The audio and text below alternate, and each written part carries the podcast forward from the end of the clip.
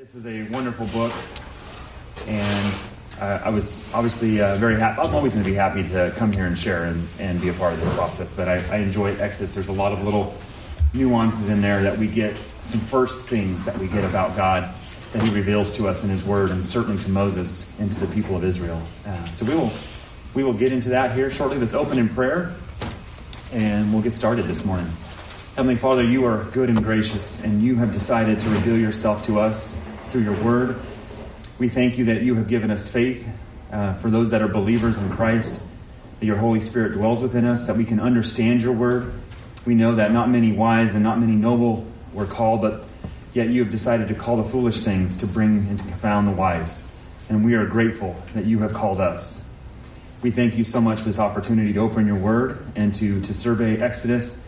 I pray that you would open our understanding, open our ears to hear and I thank you that you would be glorified later on in just a, just a little while as we gather together to bring you worship and to praise the name of your Son and, to, you. We thank you that you have given us the opportunity uh, to know you and to know you forever. And I thank you for that blessing. And this morning we look forward to opening your word. In Christ's name we pray. Amen. Well, I told Jay that my Hebrew would not be as good as his. And so I'm, I'm going to uh, butcher some Hebrew words for fun for all eternity, right? You can look it up later. But I do want to read from time to time. I remember Steve from time to time reading the Bible Training Institute and what the reason for us together uh, this morning is. It's to proactively accelerate the spiritual growth of Grace Bible Church for the purpose of knowing God more, uh, knowing God more intimately, and becoming more effective servants of God in the world. And so that is the purpose of us being here.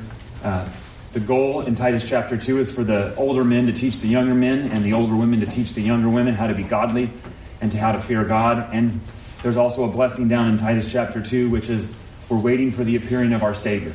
And so that's the reason we gather, that's the reason we obey, that's the reason that we learn. And so this is a blessing to be able to do that in, in, in obedience to Him. So, as introduction, introduction to Exodus, the Hebrew is this is fun. Shemoth, how about that? I don't even know that's close. Uh, it means, Exodus means in Hebrew, and these are the names. And there's a reference to Genesis 46 8.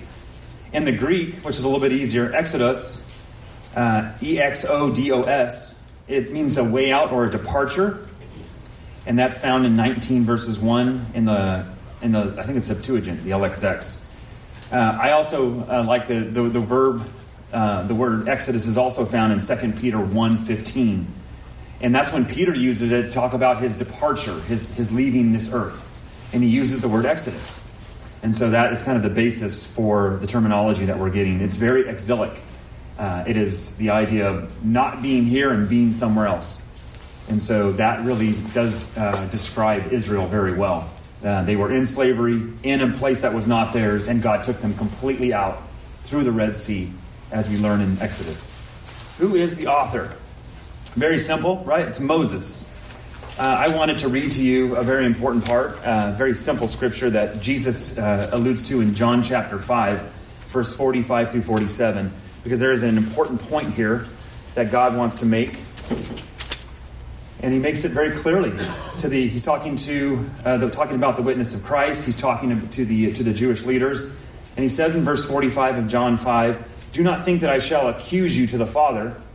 There is one who accuses you, Moses, in whom you trust. For if you believed Moses, you would believe me, for he wrote about me. But if you do not believe his writings, how will you believe my words? Imagine you're a Jew and you're told and you know Moses better than anybody in the world, and yet Jesus tells you you don't know Moses because you don't even believe that he was talking about me. And I, I thought of myself here, I believe Moses, and I've never met the guy, don't have any heritage to him, I'm not Jewish, but I believe him. I believe him very firmly. I believe in the, the Christian account, the, the, I'm sorry, the creation account. I believe in the Exodus. I believe in all of these writings of Moses. And it's because I have the Holy Spirit and I'm, and I'm one with God. And so, us as believers as well, we believe Moses. And so, yet the men that knew Moses the best uh, in their own wisdom didn't know Moses at all. And then we also have a scripture uh, that demonstrates that Moses is the author in Exodus chapter 17, verse 4. And it's a um, 17 verse 14 i'm sorry. Then the lord said to moses write this for a memorial in the book and recount it in the hearing of joshua that i will utterly blot out the remembrance of amalek from under heaven. So there's a, a reference to moses sitting down and making sure that everyone remembered that god was done with amalek and to pass it through to, to future generations. Who is the audience? And I, I remember I'm thinking back to Steve's Steadfast conference and thinking about his introduction there. I think we were at Valley Baptist Church. And his introduction was this was written to the Jewish people out on the plains of Moab before they entered into, into the new territory, into, their, into Canaan. And so this was written to a people in a completely godless world, people who sacrificed their children, people who were burning their children, people who were wicked and evil. And God says, I'm going to make a people for myself, and I'm going to tell them about creation. I'm going to tell them about their heritage. I'm going to tell them about where they come from, and I'm going to tell them where they're going. And I'm going to do this because I am God, I am Yahweh, and I am going to tell the world the truth. And what we hold in our hands is not, is not historical from secular humanism. What we hold in our hands is truly what God has told us is the truth. And so I know the account of creation, and I know the account of the Jews, and I know the purpose of why God uh, has called them. And that's because He wanted to make a people that would obey him and live differently than the rest of the world. And so the audience is these people, and they are about ready to see God work another, another miracle in their presence when they cross into Jordan. Where do you think we're at? In order? Okay. Nope. We'll keep going. Uh, so, who is the audience? The second generation, because you realize the first generation has already started to die, right? So, Moses is writing this before they cross the Jordan into Canaan. So this is 40 years after they've been exiled from, from, uh, from Egypt. And so all the sons and daughters are now, now adults. Uh, those that are under, over 20 are now almost 60. And, and Moses is saying it's time to go in. Joshua is getting prepared to take them in. So it's the second generation is the who. That's the audience that is, uh, that is hearing these words. So what time, when are we? Exodus was probably written shortly after Genesis around 1406 uh, BC as the wilderness wandering was coming to an end. And if you remember, they crossed the Jordan, right? They're, they're going to a, high, a very high water season, and they, they end up crossing on dry land. Uh, I believe that's correct. Yes. Uh, the first generation is passing off the scene, and the second generation was taking up the mantle. 1406 BC is 40 years after the Exodus. So remember that 1446 BC, that was the Exodus from Egypt. It is a very key date for the, the conservative uh, scholarship. Scholars who take the Exodus from Egypt to be 1446 would identify themselves in the conservative camp. Those who don't usually lean liberal. And what I find more important than any of these things is that for us folks in the church, we simply accept God and His Word. And we accept that it was at a time period when it was. But for those that are looking in deeper, which is what we're doing here, 1446 BC is that time. Okay, so we are, uh, where are we? This book is the second part of the five part series written by Moses. And again, it's Genesis, Exodus, Leviticus, Numbers, and Deuteronomy. We're in the second, second book here. The book was written in the wilderness of Sinai. And uh, we also remember that Moses did not enter into the promised land. So Moses is pretty much at his stopping point. He'll go up on the mountain uh, at the end of this time, uh, but he's not going in. And uh, he'll have to wait until re- he's resurrected. Remember that Israel is poised to take the promised land. They've been commanded to go in. God has commanded them to go and to subdue and to take out the, the evil people that are there, uh, a number of nations. And so, what we have going on is uh, that Exodus starts at about 1876 BC. Uh, and then it ends up with the building of the tabernacle in 400. Uh, I'm sorry, in 1445 BC. Chapters one and two cover about 400 years. Chapter three, I'm sorry, chapter three to the end of the book covers about two years. So we, we start with a big bang and then we show up in Moses' life and we're ready to, and to bring the children of Israel out. What is the why of this book? This book is the this book is the what of God's kingdom. So, so it, is, it is God's kingdom plan for Israel. And remember that Genesis is all about the who of God's kingdom. Who is the seed? Who are God's people? We learn about Abraham, Isaac, and Jacob. We learn about Abraham's seed. We learn about creation. We learn that Joseph is the one that is preserving uh, the brothers uh, Jacob's, Jacob's children that are not very good people to start with their lives, uh, very wicked men, but yet God reforms them, God changes them, but he uses Joseph to preserve Israel. And they are preserved there for about 400 years. So Exodus is the what. Leviticus is the how. How will God's kingdom be established? Through holiness, right? That's Leviticus. And Numbers is the when. When will his kingdom be established? And that would be after 40 years of wandering. Deuteronomy is the why. If you guys remember uh, any of the sermons we've had on Deuteronomy, God is, God is establishing a kingdom for himself so that his people will love him with all their heart, serve him, and fear him all their days. God just describes for us in Deuteronomy that he's doing this for his glory, for his name, and for his purpose. And we are blessed because God has decided to choose us and make us something that, we're, that we certainly are, are not. And Joshua is the where. Where is God establishing a kingdom? It's obviously in the land of Canaan, and the important part of that is that is the promise to Abraham. So we can't get away from Abraham being in his homeland, and at some point in the future, 400 years after this promise to Abraham, that God is now keeping his word with an entire nation ready to go. And of course, we've got a little bit of a, of a uh, backstory of 40 years where they had to wander, and God provided for them as well. Inside of Exodus, is essentially the establishment of Israel's national charter. In other words, God, Exodus provides us their constitution. They are a kingdom of priests and a holy nation, a possession of God Himself. And He uses that language. He calls them my possession. And I wrote down a few a few passages here to kind of give you some of the key parts of their of their of their national identity. One of it is it's an inheritance. Uh, Exodus three chapter three verse seventeen. And I have said, I will bring you out of the land of affliction of Egypt to the land of the Canaanites and the Hittites and the Amorites and the Perizzites and the Hivites and the Jebusites to a land with milk and honey.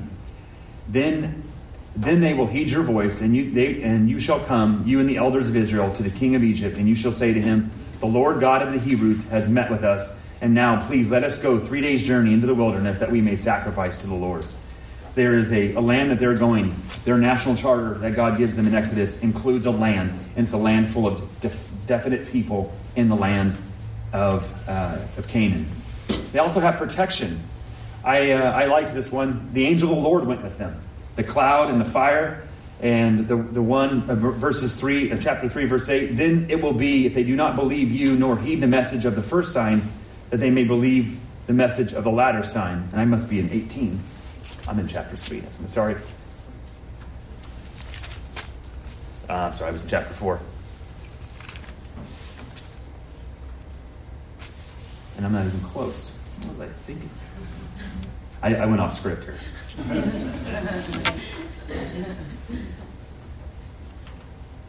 um, the protection of angel of the Lord, chapter 3, verse 2. I wanted to make his reference. Uh, obviously, this is the pre incarnate Christ. And the angel of the Lord appeared to him in a flame of fire from the midst of a bush. So he looked, and behold, the bush was burning with fire, but the bush was not consumed. Moses had the presence of the Lord with him in, this, in guiding him and telling him to go before Pharaoh and go and talk to him. And, and we also have laws, and you guys will remember these ones. This one's a little bit easier. Starting in verse uh, chapter 20, we have the Ten Commandments being given on Mount Sinai. So this national, this Israel, this, this constitution they're getting is including laws. It includes ordinances. It includes how to take care of strangers. And in chapter 15, verse 11, he gives us another portion of this. And I, I love this, remembering uh, the Song of Moses. Who is like the who is like you, O Lord? This is chapter 15, verse 11.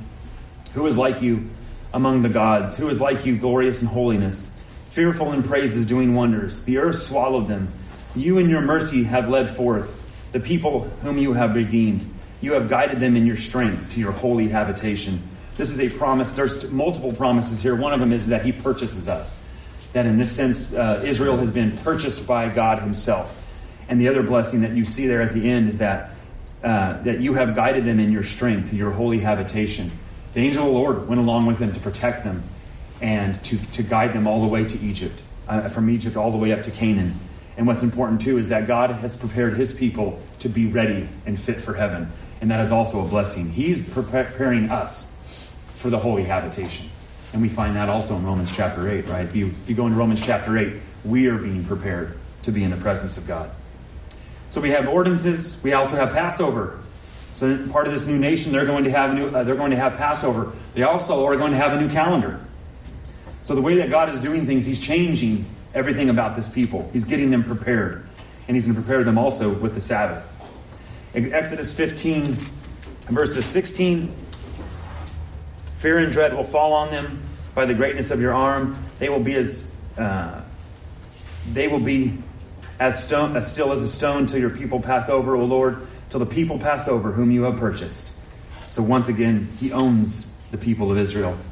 And what we're setting up here is a monotheistic theocracy, right? We're, we're, we're setting up somebody where we have, the, the we have Yahweh God, a monotheistic uh, belief system, and we have a nation now that worships just one God. And that is different than all the world has ever seen as well.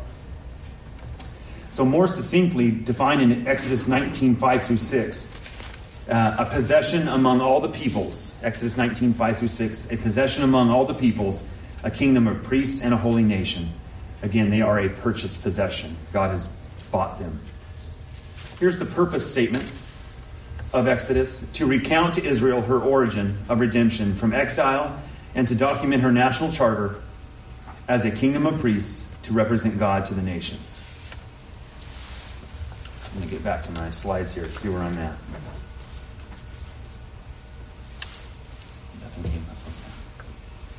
So now we're going to get into some terminology that is used, some major themes, and you guys are going to remember these off uh, very easily. One of the major, the most major theme is Yahweh, the name of the Lord. This was given to them for the first time. It was given to them as uh, given to Moses so that he would be prepared to talk to the people of Israel. And and this is what God says in chapter six, verse three. I appeared to Abraham, to Isaac, and to Jacob as God Almighty but by my name, Lord or Yahweh, I was not known to them. And so we are now getting a new, a new experience or a new revelation of who God is. And he gives us this name, Yahweh. And so we find the name Yahweh all throughout, uh, all throughout Exodus chapter 1, verse 1, chapter 2, verse 22, chapter 3, verse 13. I just read six, uh, chapter 6, verse 3. 15 verse, uh, verse 3, 17 verse 15, 18 verse 3, and on. There's some other ones as well. We also get the theme of glory honor, heaviness, hardening, strength. We get these, these other words that, we, that we're trying to, as, as, a, as a believer, we're trying to understand why did God harden the heart of Pharaoh? Why did Pharaoh harden his heart against God? Why didn't he just listen after the first plague? Why didn't he listen after the second plague? Right? I could go on all the way to the tenth one. Finally, he listens after the tenth one, but not really. He hardens his heart and still chases them. Why didn't this man just give up and say, Let these people out? We don't even like Jews. Let them out of here. They don't even want to be here. Yet they ended up getting their whole nation ransacked and losing all of their firstborn. These are, these are difficult concepts for, for many people. Um, but for us as believers, we understand that God's glory is also part of this process. And also, God keeping his promise to an old man is part of this process. Uh, God will keep his word to Abraham. We can be sure of it because his entire scripture in the Old Testament and in the New describe a God who keeps promises. And so God's glory is always going to be a, a central focus of everything that happens. God gets glory by picking uh, a little a young lady named Mary. God gets glory by picking a little ruddy young boy named David. God gets glory by picking an old man named Abraham who is an idol worshiper. God gets glory by allowing sinners to come to grace, uh, to come to faith in Christ. So this is about God's glory, and Exodus certainly demonstrates that theme. And that's found throughout the book. Um, there are lots of uh, scriptures in your notes. Um, one thing I wanted to share as well, verse 19, uh, chapter 19, verse 9, is another little piece of a little nugget as well. And I wanted to share this with you in Exodus 19 9. And the Lord said to Moses, Behold, I come to you in the thick cloud, that the people may hear when I speak to you. So he's on, he's on Sinai. The cloud comes over. People are scared at the bottom of the mountain. That the people may hear when I speak with you and believe you forever. So Moses told the words of the people to the Lord. What a blessing is, is that God want, a blessing it is that God wanted everyone to know God was talking, and God wanted to know that Moses would be his words would last forever. And so, even today, and even in the tribulation time, the words of Moses will be listened to and they will be read and they will be understood by believers who come to faith during that time. And that is a, a great blessing for us that we believe Moses. Uh, and of course, we believe Moses because we believe Christ. These words, uh, glory and honor and Yahweh, these words are used a lot at the beginning when, when God works with Pharaoh. In other words, those passages that says that Pharaoh hardened his heart or God hardened his heart, uh, they used one of three different words to communicate it. And that word um, comes through as make heavy, the same word for glory, and also make strong or make hard. And I think uh, if I get, we have enough time, uh, one of the interpretive issues is uh, Jay gave me a couple pages of describing in the Hebrew how these words are used, and we may have time to get to that. Um, but that word make heavy is the same word that's used for glory and make strong and make hard. The glory of the Lord also appeared appears to Israel at seven key point, uh, several key points. And so now we get this, this revealing of the glory of the Lord. Uh, Exodus 16, verse 7 And in the morning you shall see the glory of the Lord, for he hears your complaints against the Lord. But what are we that we complain against you? So we start to see the glory of the Lord also. 33, verse 18. I'm reading out the New King James, by the way. And he said, Please show me your glory. And Moses is up on the mountain and he wants to see, he wants to see God. And God says, I show my glory to whomever I want. But he says, I'll hide you in the I'll hide you in the rock, and I'll let my glory pass over you, and I will let you see my back. And you see, you get this idea of God willing to share his glory, willing to let us see or glimpse his glory. And we get that as well in Exodus. And of course, that carries us all the way through the New Testament. When God says, to, when Paul says through, uh, through the Holy Spirit, he says, Can God take one lump of clay and make a vessel for honor and make a vessel for dishonor? And certainly, his answer is he absolutely can. He can show his glory to whomever he wills. And so that starts, that theology or that revelation of God starts in this place as well. And then in verse 22 of chapter 33, so it shall be while my glory passes by that I will put you in the cleft of the rock and will cover you with my hand while I pass by. And then I will take away my hand and you shall see my back, but my face shall not be seen. So we get to see this we just we get this idea as human people of God consuming a mountain with his presence and then allowing one man to see his back. And that hadn't taken place. We have Jacob wrestling with the angel of the Lord. We have Abraham having a dream, uh, meeting up with the angel of the Lord from time to time. But this is a different this is a different revelation than that. And so uh, that's what we get here as well. We also get the theme of sending. And you guys will you guys will realize this, right? Sending. It is found throughout. And this terminology is kingly terminology, right? God is sending Moses and his brother Aaron to, to Pharaoh. Pharaoh is sending his uh, uh, Moses out. These kings are at war with each other, right? With all of their authority. They're, God Yahweh is sending Moses every time. You think, why does this guy keep showing up if you're Pharaoh? I keep sending you out and I want to kill you every time. And then you come in after these plagues. And I want I don't want you even want you here, but yet God has sent you. Yahweh has sent. Just imagine the frustration if you're if you're God on earth and God of all of heaven continues to force Moses into your presence. And this is this is just an amazing it's just a tug of war, right? These are these it's the idea of these two kings uh, are battling, and of course it's not even a battle. God continues just to change his heart so that Moses can be before his presence. But how many times does God give um, give Pharaoh an opportunity to, to repent or to humble himself? He does many times but yet it's never uh, a humility, a, a, proper humility. It's hard to be God on earth and give it up, right? Uh, but yet there are there are kings who did. We have the kings of Babylon and the Medes and Persians that did that they that they uh, humbled themselves eventually, sometimes through grass and through seven years of bending over as a cow.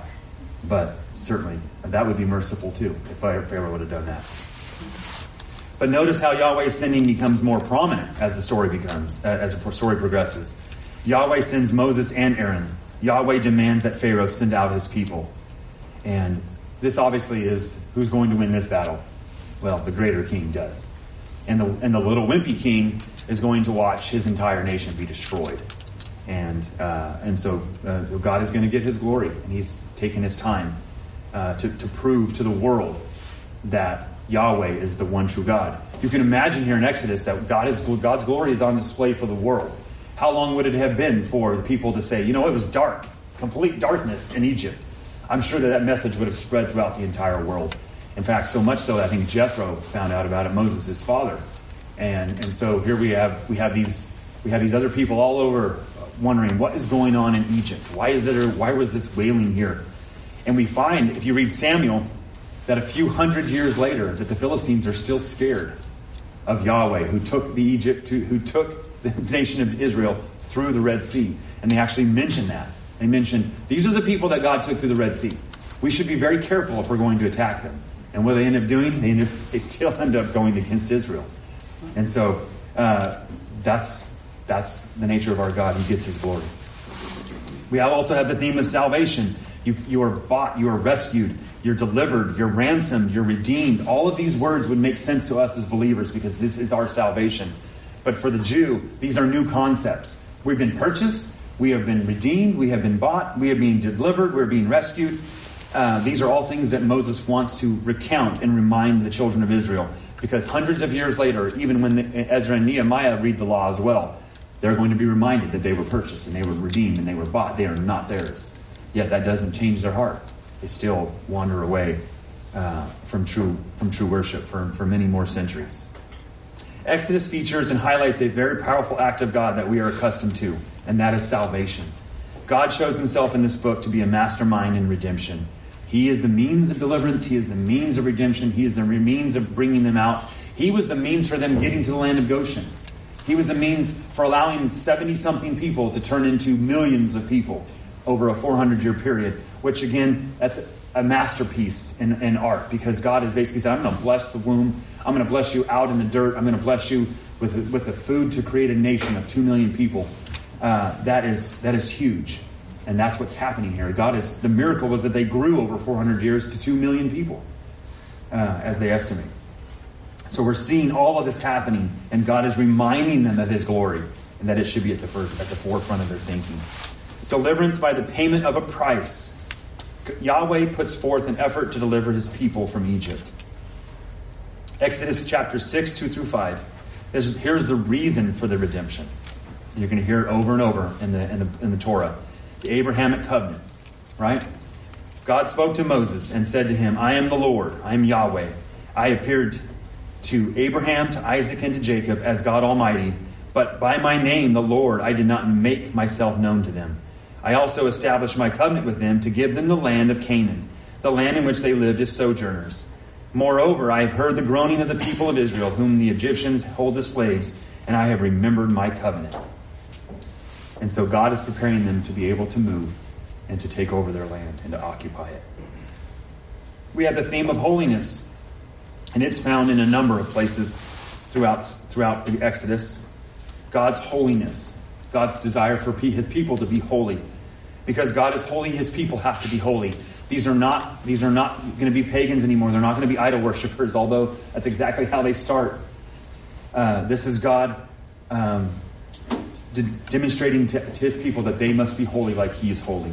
And so he's willing to describe himself as holy and about how his holiness works. He wants a people that has no idols. He wants a people that doesn't that honors their mother and father, that doesn't murder, that doesn't steal, that doesn't violate his commands. He doesn't want a group of people that are working seven days a week. He wants them to trust in a God who is merciful and gracious. Right? And that is the Ten Commandments. Right? Don't covet other people's stuff. You have your own stuff. I mean, I'm giving you the whole wealth of Egypt. Like these things all make sense to these people who are wandering through the wilderness and now getting ready to pass into the land and Moses is, you know, recounting all of these these travels with his people.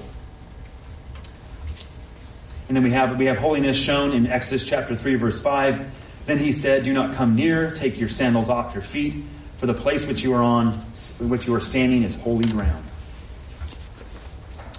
We also have the Sabbath. It's instituted. Let's see how we're doing on time. It's instituted. It's a sign of the covenant with Israel. It testifies to the reality of who you are as God's people. We also have the purpose of manna, right? The purpose of manna is that none is to be gathered on the seventh day. So we're training, they're being trained for the Sabbath versus the seven day work week uh, of slavery. We also have the theme of patriarchs. We, have, we find that in chapter 2, verse 24, 7 and 6. Again, Abraham, Isaac, Jacob, they, they remind, even after 400 years and Joseph has passed, and all of the, the, the, the, brothers have, have all passed away, their nations still are there. They are still Reuben and Simeon and Levi and Judah. They are still the people that God, they still identify with those 12 tribes. And they're told to identify with those 12 tribes. And those 12 tribes lead back to Abraham. And so they would not forget this. The actions of Exodus connect, uh, is connected to God's promises to Abraham, Isaac, and Jacob. They are to remember their tribe, remember their nation, the people they are, remember the God who promised an old man that they would have a land and an inheritance. This idea that somehow David Grant is going to be on Daniel the, Daniel the prophet's property in Israel is ridiculous. And it's ridiculous to think that you will be somehow on Moses' property in Israel. These, these men are waiting to have their inheritance. They're, they're waiting to receive uh, the promise to, uh, to Abraham.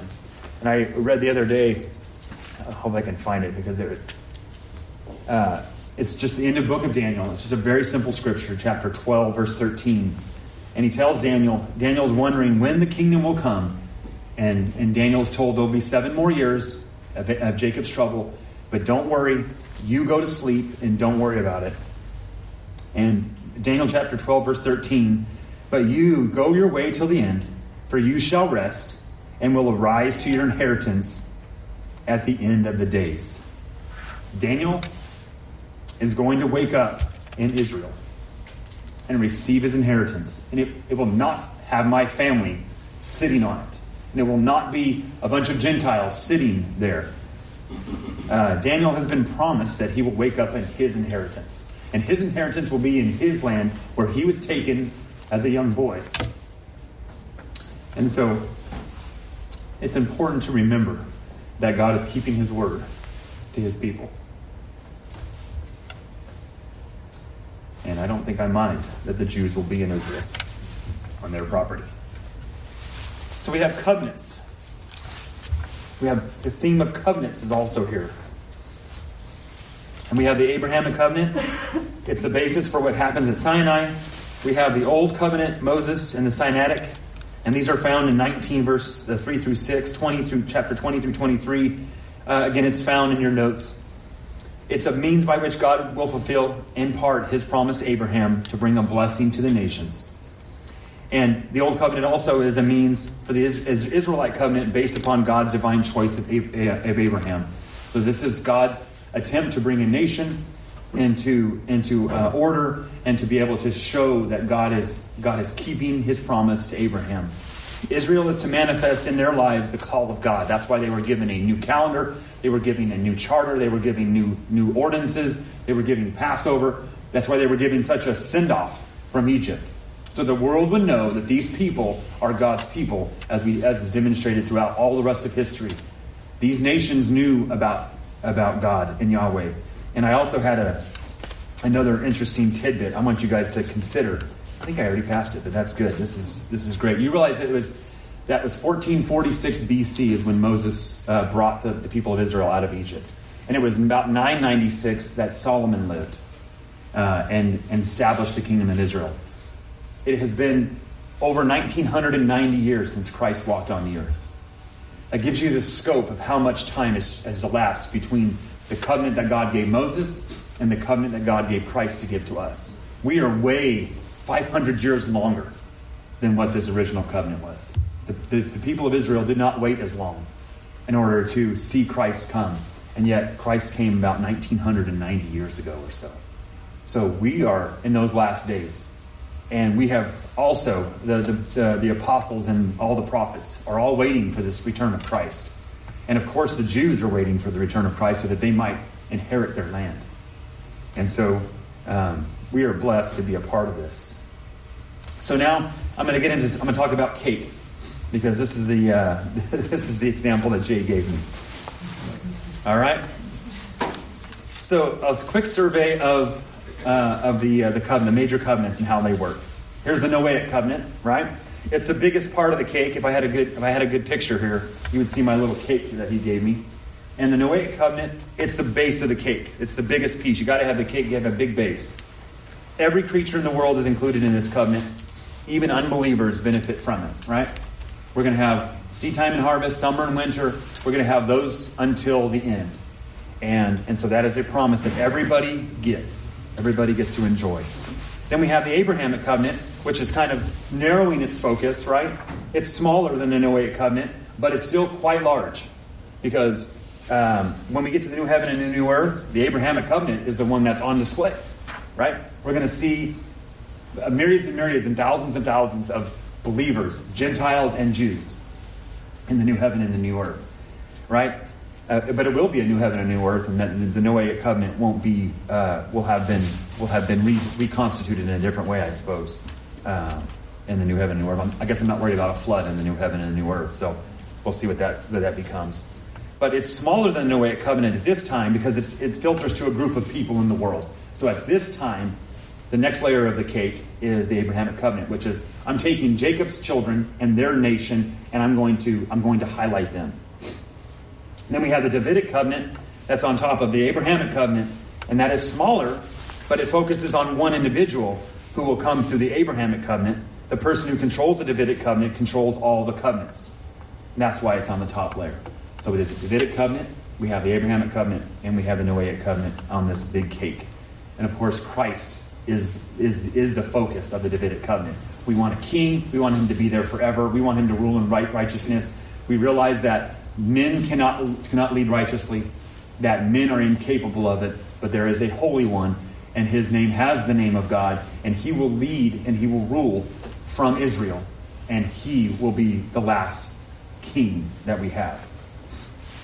Each of these covenants above are promises and they have they are promises and blessing.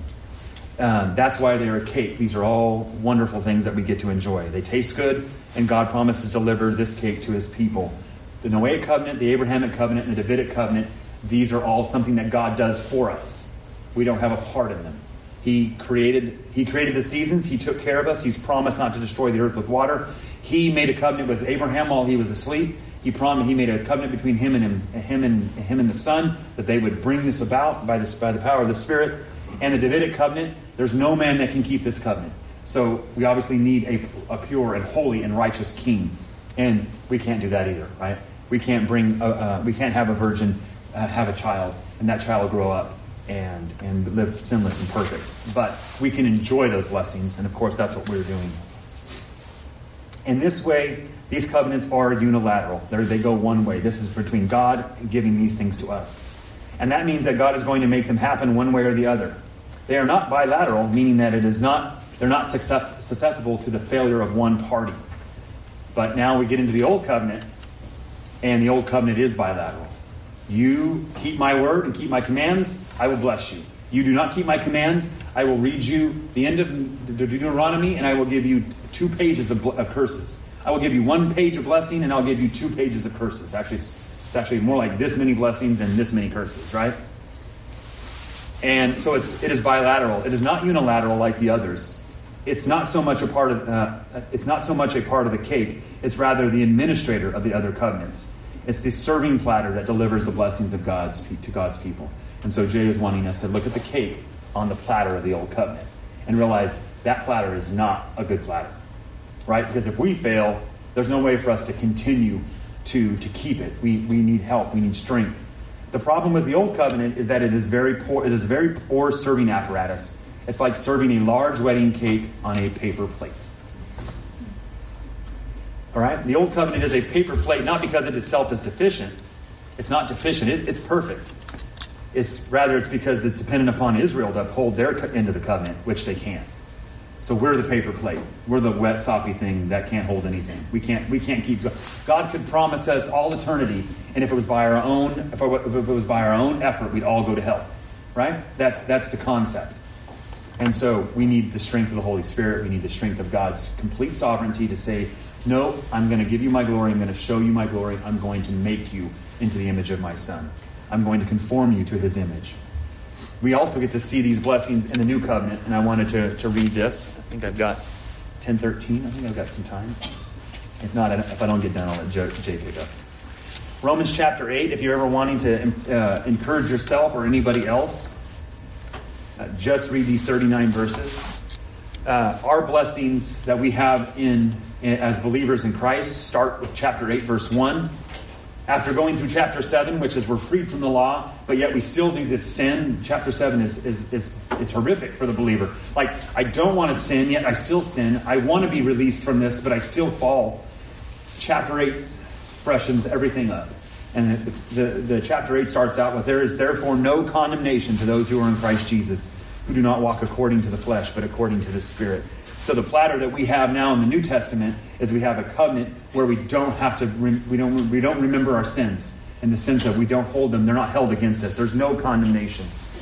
We have the blessing of the Spirit in chapter uh, chapter eight, verse nine. But you are not in the flesh, but in the Spirit. If indeed the Spirit of God dwells in you, now if anyone does not have the Spirit of Christ, he is not his. So believers now have the Holy Spirit within them. This is different. This is a, a wonderful platter, a wonderful blessing. The Holy Spirit prays for us. Verse, uh, chapter 8, verse 27. Now he who searches the heart knows what the mind of the Spirit is, because he makes intercession for the, the saints according to the will of God. We have a partner in our lives now through the Holy Spirit that prays the perfect will of God. It takes every prayer he makes and it makes it perfect before the Father and before the Son. That is a blessing that we have in the, in the, new, in the new covenant. We also have a maker who has promised us to make us like Christ. For whom he foreknew, this is verse 29, he also predestined to be conformed to the image of his Son, that he might be the firstborn among many brethren. There is a promise in Scripture that you will become like Christ. And that is a blessing we receive in the new covenant as well. We are also sealed. We have an undying, we have an undying uh, uh, holding by the Father and by the, the Holy Spirit and by the Son. Verses 38 and 39. For I am persuaded that neither death nor life, nor angels nor principalities, nor powers, nor things present nor things to come, nor height nor depth, nor any other created thing shall be able to separate us from the love of God which is in Christ Jesus our Lord. So we have his love and his protection eternally. As believers, we have a very strong footing in the new covenant. So, the new covenant, it becomes a much better platter. Right? The new covenant replaces and outdoes the old covenant. If you read Hebrews, you took John uh, John Adamson's class. Jesus is the better everything. He's the better sacrifice. It was one time. He's the better. He's the better king. He's the better leader. He's the better ruler. He's the better everything. And that's what we find in Hebrews: is Christ is demonstrated as the better. He's the better Adam. He's better at everything, and we know that because He has fixed all the flaws of us by giving us His Holy Spirit and making sure that we become like His Son. Uh, then we get this word Yahweh. And so we want to go back to this for a few minutes and we want to consider uh, additional themes. God has given us his name in, in Exodus chapter. And it is, it is, I am who I am, is how it's, it's uh, translated for us. It, is, it means he is or will be, or he causes or causes to be. And so this is basically God saying, I'm sovereign. And I want you to know that. I, I control all things but it's more of a descriptor of his name. He just gave us Yahweh in chapter 6, verse 3. He reveals himself. He's revealing himself to Moses here a few chapters before that. But it's more of a descriptor. Uh, it is uh, it is his name. It is a name. It is it includes knowledge of Yahweh, and it includes fear of Yahweh. And so we are to be to be careful. Uh, the, the, ch- the children of Israel to be careful now that they know who this God is, who Yahweh is, and that they're, they're being told to glorify him and to obey him and to keep his words. And so they're learning um, that they must be obedient. We also have the Passover and unleavened bread. These are other themes of chapter 12, 13, 23, and 34. We have the Decalogue. Uh, these are some other terms as well. Ten Commandments, as you guys, as we've all learned over the years. But it really, more accurately, just says the ten words is what it means. The ten words. And they're not just external. Um, we, we, we don't just see an external outward. We, we also are, uh, we, we, some of these speak to the heart, which is do not covet, right? That's a, that's a heart condition. Do not murder. That's desiring someone, you know, desiring to hurt someone. So these, these are, um, many of these commands seem to be external, but they also reflect a person of the heart that's been changed by faith in Yahweh. We also have the tabernacle, and we have the, the furnishings for that tabernacle. God dwelling with them so that they would have a reminder that God is truly with them. As the cloud comes over the tabernacle, Moses hears from Yahweh. the, the children of Israel get to see this and they get to know, oh, the cloud's over the tent. Something's going on in there. And certainly Moses is in there hearing from God. So they had a communication, a line of communication. They had Moses as a mediator, which was not, was not necessarily a term that was uh, in Exodus. And they have the tabernacle was the point of connection with Yahweh and his people. And it was a place where God's presence indwelt his people. Uh, there was a corporate indwelling for a corporate nation. Just imagine you don't have the Holy Spirit within you, but God comes to dwell with you, and you get to see it. And that, that would have been uh, a sight to behold, certainly, knowing that God was in the camp. It would make you very, very, very comfortable, knowing that God was still hanging out with you. And I think, I think the curse is the other side of it, right? Like, where did God go? Why, is he, why doesn't he come back? Um, that's also a blessing, right? To come to the Word, to come to hear preaching this morning from Steve and, and to be led into worship. We realize we want God's presence and we want to be with God's people and we want to hear God's Word. And so that's why we gather together, so that we're not wandered off so far.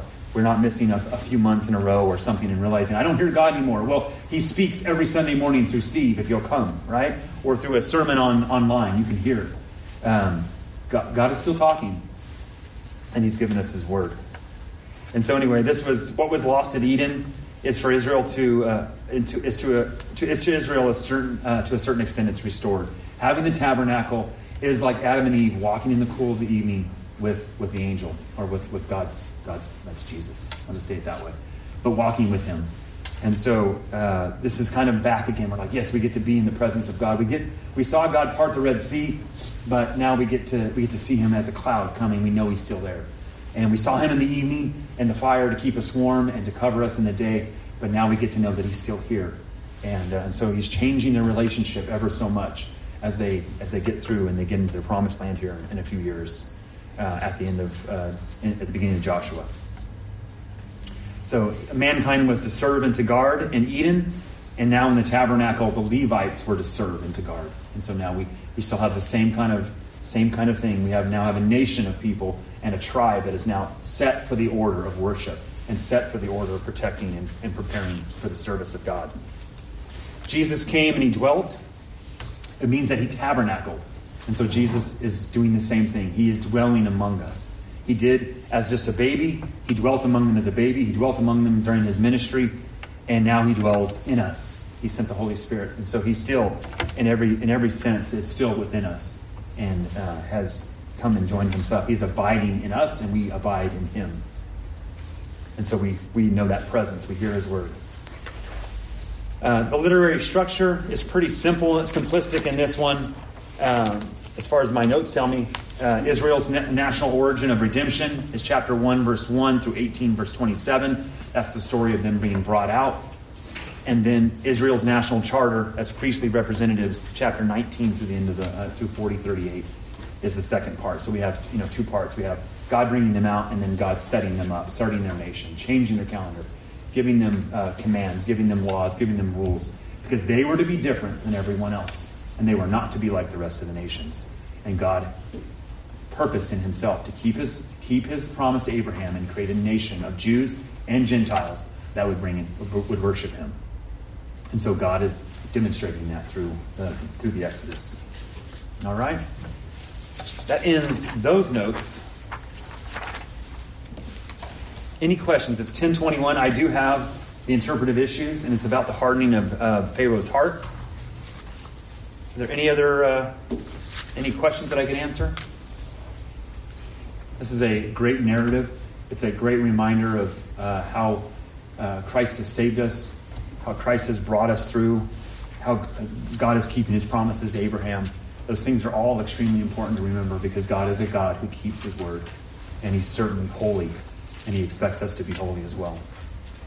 Well, I'll, I'll, touch on some of the some of the narrative here that he gave me on the interpretive issues, the hardening of, Pharaoh's heart, who did it, and there was also the bridegroom of blood. That, that little story in there where where Moses' uh, child is not yet circumcised, and so the, the, the mother does, and then throws the throws the uh, biological tissue at, at the ground and you know, there's this, this idea that, that, that, there's an angel coming after them.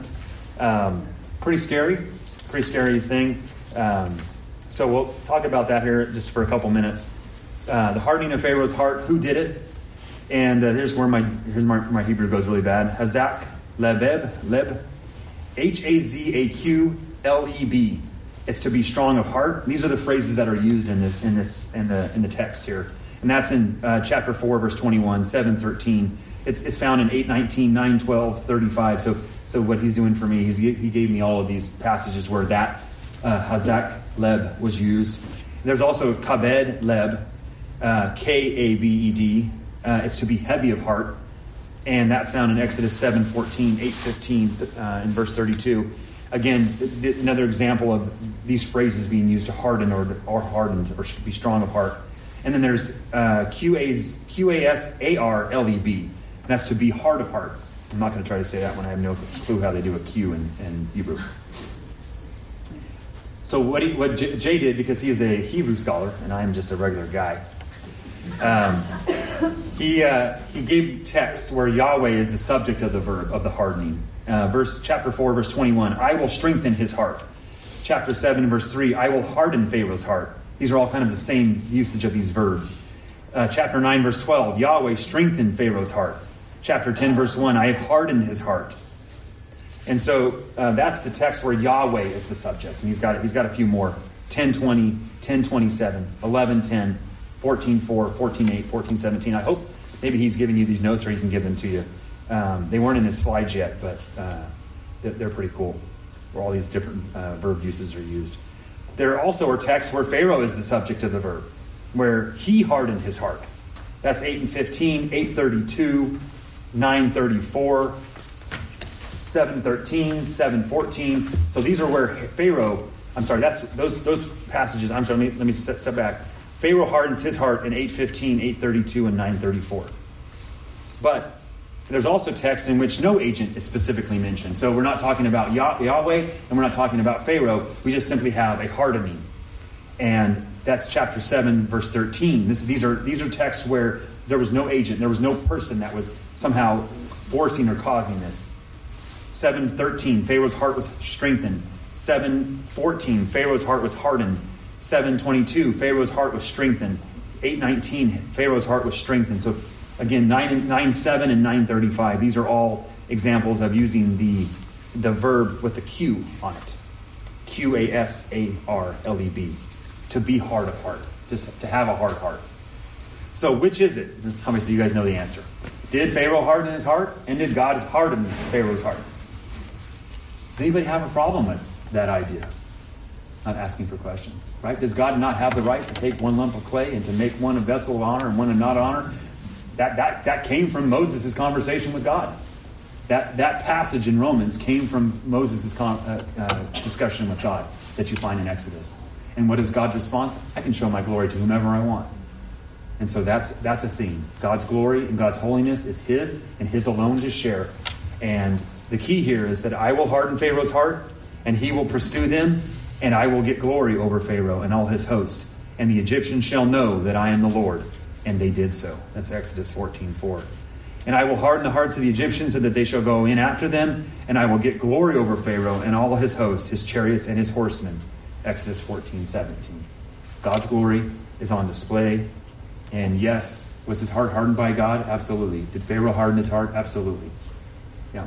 That's what we find in the text. And we have to be okay with that. We have to be okay with that. God, for his own purposes and his own glory, is at work. I think we're out of time. You guys can uh, talk to Jay about the bridegroom of blood. have fun with that one. Yeah, he's got some other ones as well, but they weren't in the slides. Let's close in prayer and we'll uh, join the rest for, for worship this morning. Heavenly Father, thank you for this, this time to be together, to, to open your word and to go a little deeper into Exodus. Thank you so much for your sovereignty. Thank you for giving us your name. We will we will be saying your name as we read and as we sing this morning, Yahweh. We will we know you as God. We know you as the Almighty. We know you as our, our Redeemer and our Savior. We know you as the promise keeper and as the Holy One. We know you as our, our soon coming King. We know you because you revealed yourself to us. We thank you for your Holy Spirit. We thank you that we believe Moses' words. We thank you that we believe Moses' words and we believe Jesus' words because we are born of you. We thank you for your spirit. We thank you that this uh, next few next few minutes we'll be together to be able to worship you and your son. We thank you that your Holy Spirit unites us in one. And we thank you that uh, we have forgiveness of sin and we have redemption through the blood of Christ. We have been purchased, and you own us, and we are grateful uh, for your for your goodness and your kindness to us. Prepare our hearts uh, for worship together. We thank you so much for this time. In Christ's name we pray. Amen.